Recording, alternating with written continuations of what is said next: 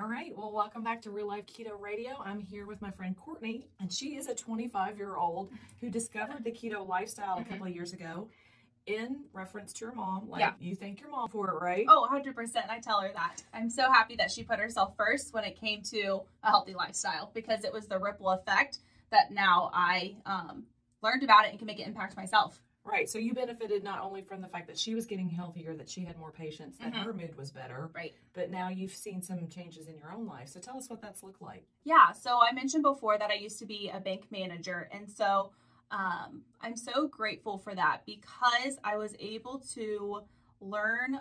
Because I am 25, I don't have a husband, I don't have kids. So at times it is hard to say, put myself first, if that makes sense, and care about others because I don't have that husband or kids that people say, oh, well, I have to put my kids first. I have to put my husband first before I put myself. Sometimes I would put my team first before me, and I was dragged in so many different ways. It was just like a different perspective of looking at it. But in, when I started putting myself first in a way of taking care of myself, um, then I was able to be happier. I was able to do more for my team and not be so like irritated or annoyed um, as a manager. So then I was able to be a better manager and also my productivity went up. So then I was able to have better productivity where I was teaching leaders, like future leaders, and then their productivity is going up. So it's just kind of a ripple effect, which is really interesting to see. Like we are all winning because of me putting myself first and um, drinking the ketones and learning about the lifestyle because I was not using so much of wine as a coping mechanism. I wasn't using takeout or I wasn't um, using trash TV as a coping mechanism. I was actually feeding my mind and seeing what can I do to better myself to help better others. Well, I, I think that's such an important message. Mhm. Um, you mentioned self care, and I know a lot of women sometimes we do feel selfish if we take time out for ourselves. So, like for my life, I am a wife and a mom, and so to think about taking time or resources for myself Right. instead of for my kids or my husband, that that might be construed as selfish. Right, But what you're saying is that if I take care of myself, I have more of myself to give right, to my family. Or in your instance, like you're a young lady who was really focused on her career. right, So you were really pouring into your team Mhm. and the people that were looking up to you, looking to you for leadership and for instruction and for training. yeah. A lot of times you were trying to give to them, and maybe that was leaving your cup, cup empty. Right, exactly. I always think of it like at the cup. It's like, how full is your cup? Are you kind of getting drip by drip every day and it's kind of running dry? Or is it overflowing where you can gladly give things away versus selfishly? Because at times, are you annoyed that somebody's asking you a question or are you happy to help them? It's kind of seeing where are you at? Are you irritated or just like, oh, how can I help you? Yeah. Mhm. Well, and that that kind of reminds me. Of course, my perspective is as a mom. Yeah. When our kids were little, we have two daughters who are now in their 20s, Mhm. like you. Yeah. um, but when they were little, my husband and I always tried to take at least one vacation a year, Mhm. like for a week without them. And my husband always wanted to call the kids and talk to them. I literally wanted to pretend like I wasn't a mom for a week. I mean, and I love my kids Right. dearly. I love being a mom, but I wanted to just be Rebecca for a week Yeah. and and not be mom. Mhm. I knew they were safe and taken care of. They were usually with grandparents, but I just needed that. Right. And I felt like when I came back, I was a better mom. Mhm. I was refreshed. Like you said, my cup was full. Yeah. And then I could gladly pour into my children instead of being resentful and tired and grumpy. Yeah, exactly. Yeah. Okay, so when you were working and you switched, you were drinking ketones, you were moving toward a keto lifestyle, like what changes did you make as far as dietary changes or maybe exercise or movement? Did you change those as well?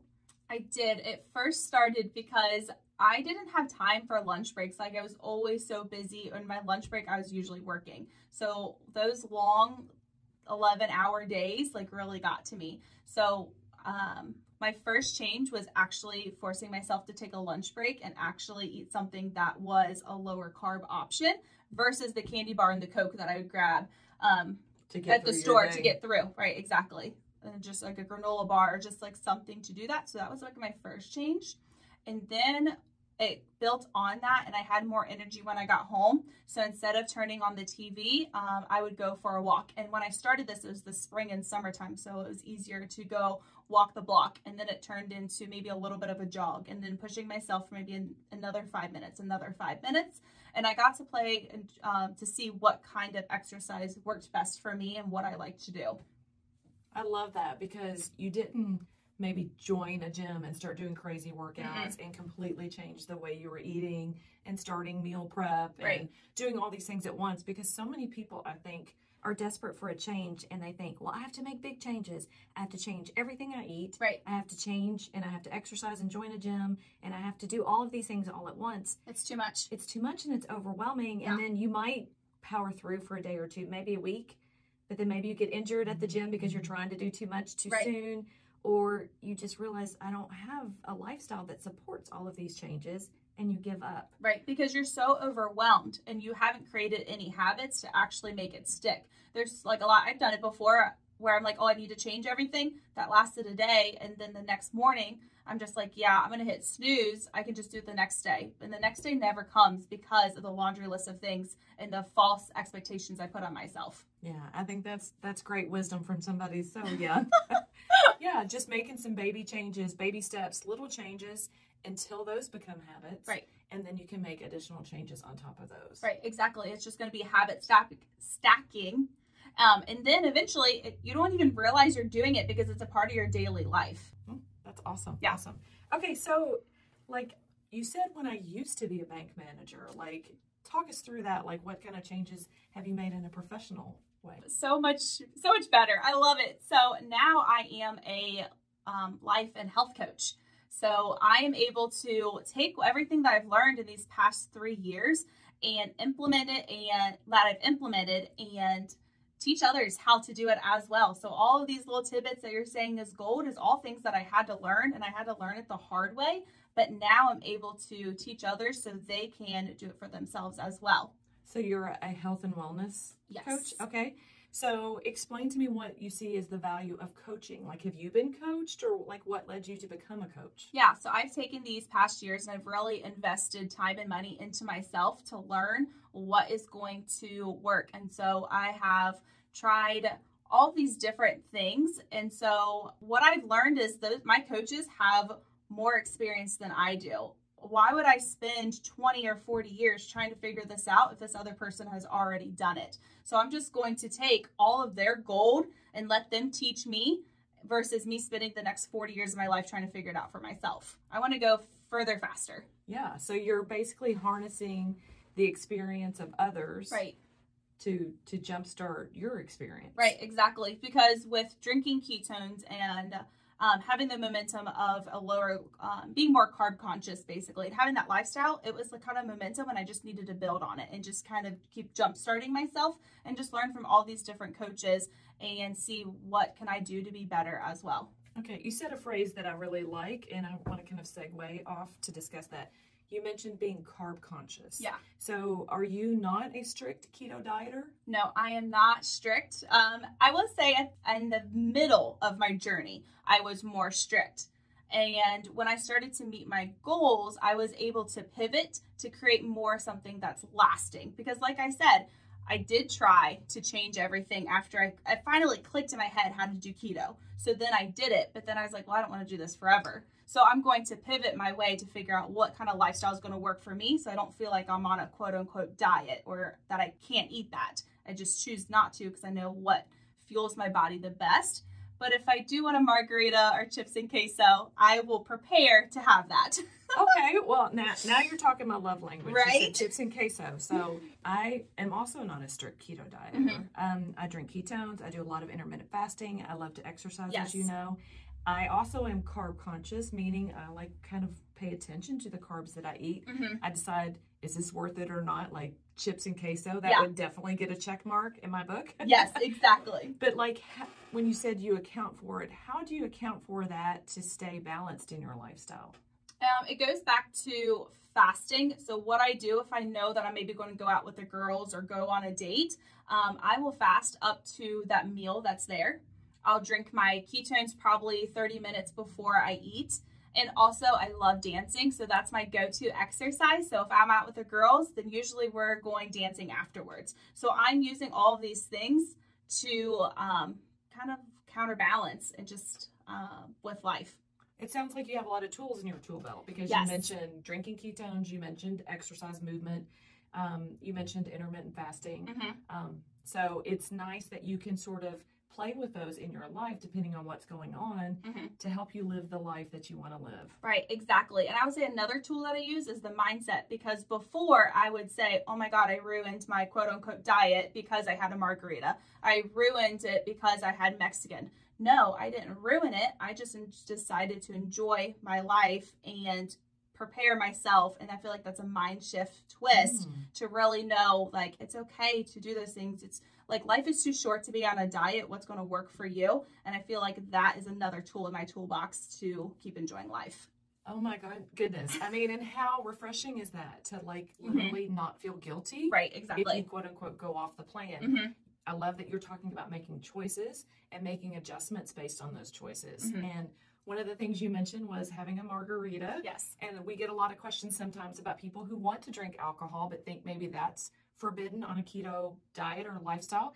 That's not a huge part of my life, but Yeah. I would love for you to kind of talk about what that can look like in a keto or carb conscious lifestyle. Yeah, definitely. So a lot of times is um, I love game nights with my friends, and so when I have game nights and I'm able to host it, I have a little bit more of the control of what is going to be in the house. Or even if I go to somebody's house, I can bring it as well. So that means that I could bring um, the seltzers that I like, or I could bring. Um, sometimes I do ketones and do a liquor, and so there is times where you kind of just get to play with the recipes to see what you like and just kind of read the label to see what's something that's more lower carb and staying away from the sugary mixes and staying away from the pre-made drinks as well because those are what's loaded in sugar so being um, carb conscious like we talked about and learning to read a label has really helped with um, that part of the lifestyle and so a lot of times when you're drinking you also want to eat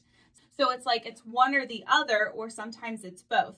So if I'm going out for pizza, then it's eating the toppings. If we're going to a burger joint, then it's eating the burger without the um, bun. So it's making those decisions on when you're going out and just being that carb conscious. I love that you say it's like your choices. Yeah. You know, like you are choosing not to eat the bun Mm-hmm. or to eat the toppings off the pizza. Yeah. And that that is the way you want to fuel your body, but Mhm. still have a good time. You know, Right. exactly. you're in your 20s. For most 20 year olds, you know, like it's not realistic to think you're not going to go out for burgers or Mexican or Right. pizza with your friends. And nobody wants to be the person that's like, oh, sorry, I'm on a diet. I can't go out. Like, I oh, refuse that's to. the worst. Yeah, I refuse to be that person um, and live that lifestyle. I'm still going to be with the girls playing games, um, just on margarita night, going to Mexican, like all of these things. I'm usually the first person that's like, all right, where are we going? Like, it's time for girls' night. yeah. And there are so many options when you're doing a keto kind of lifestyle. Yeah.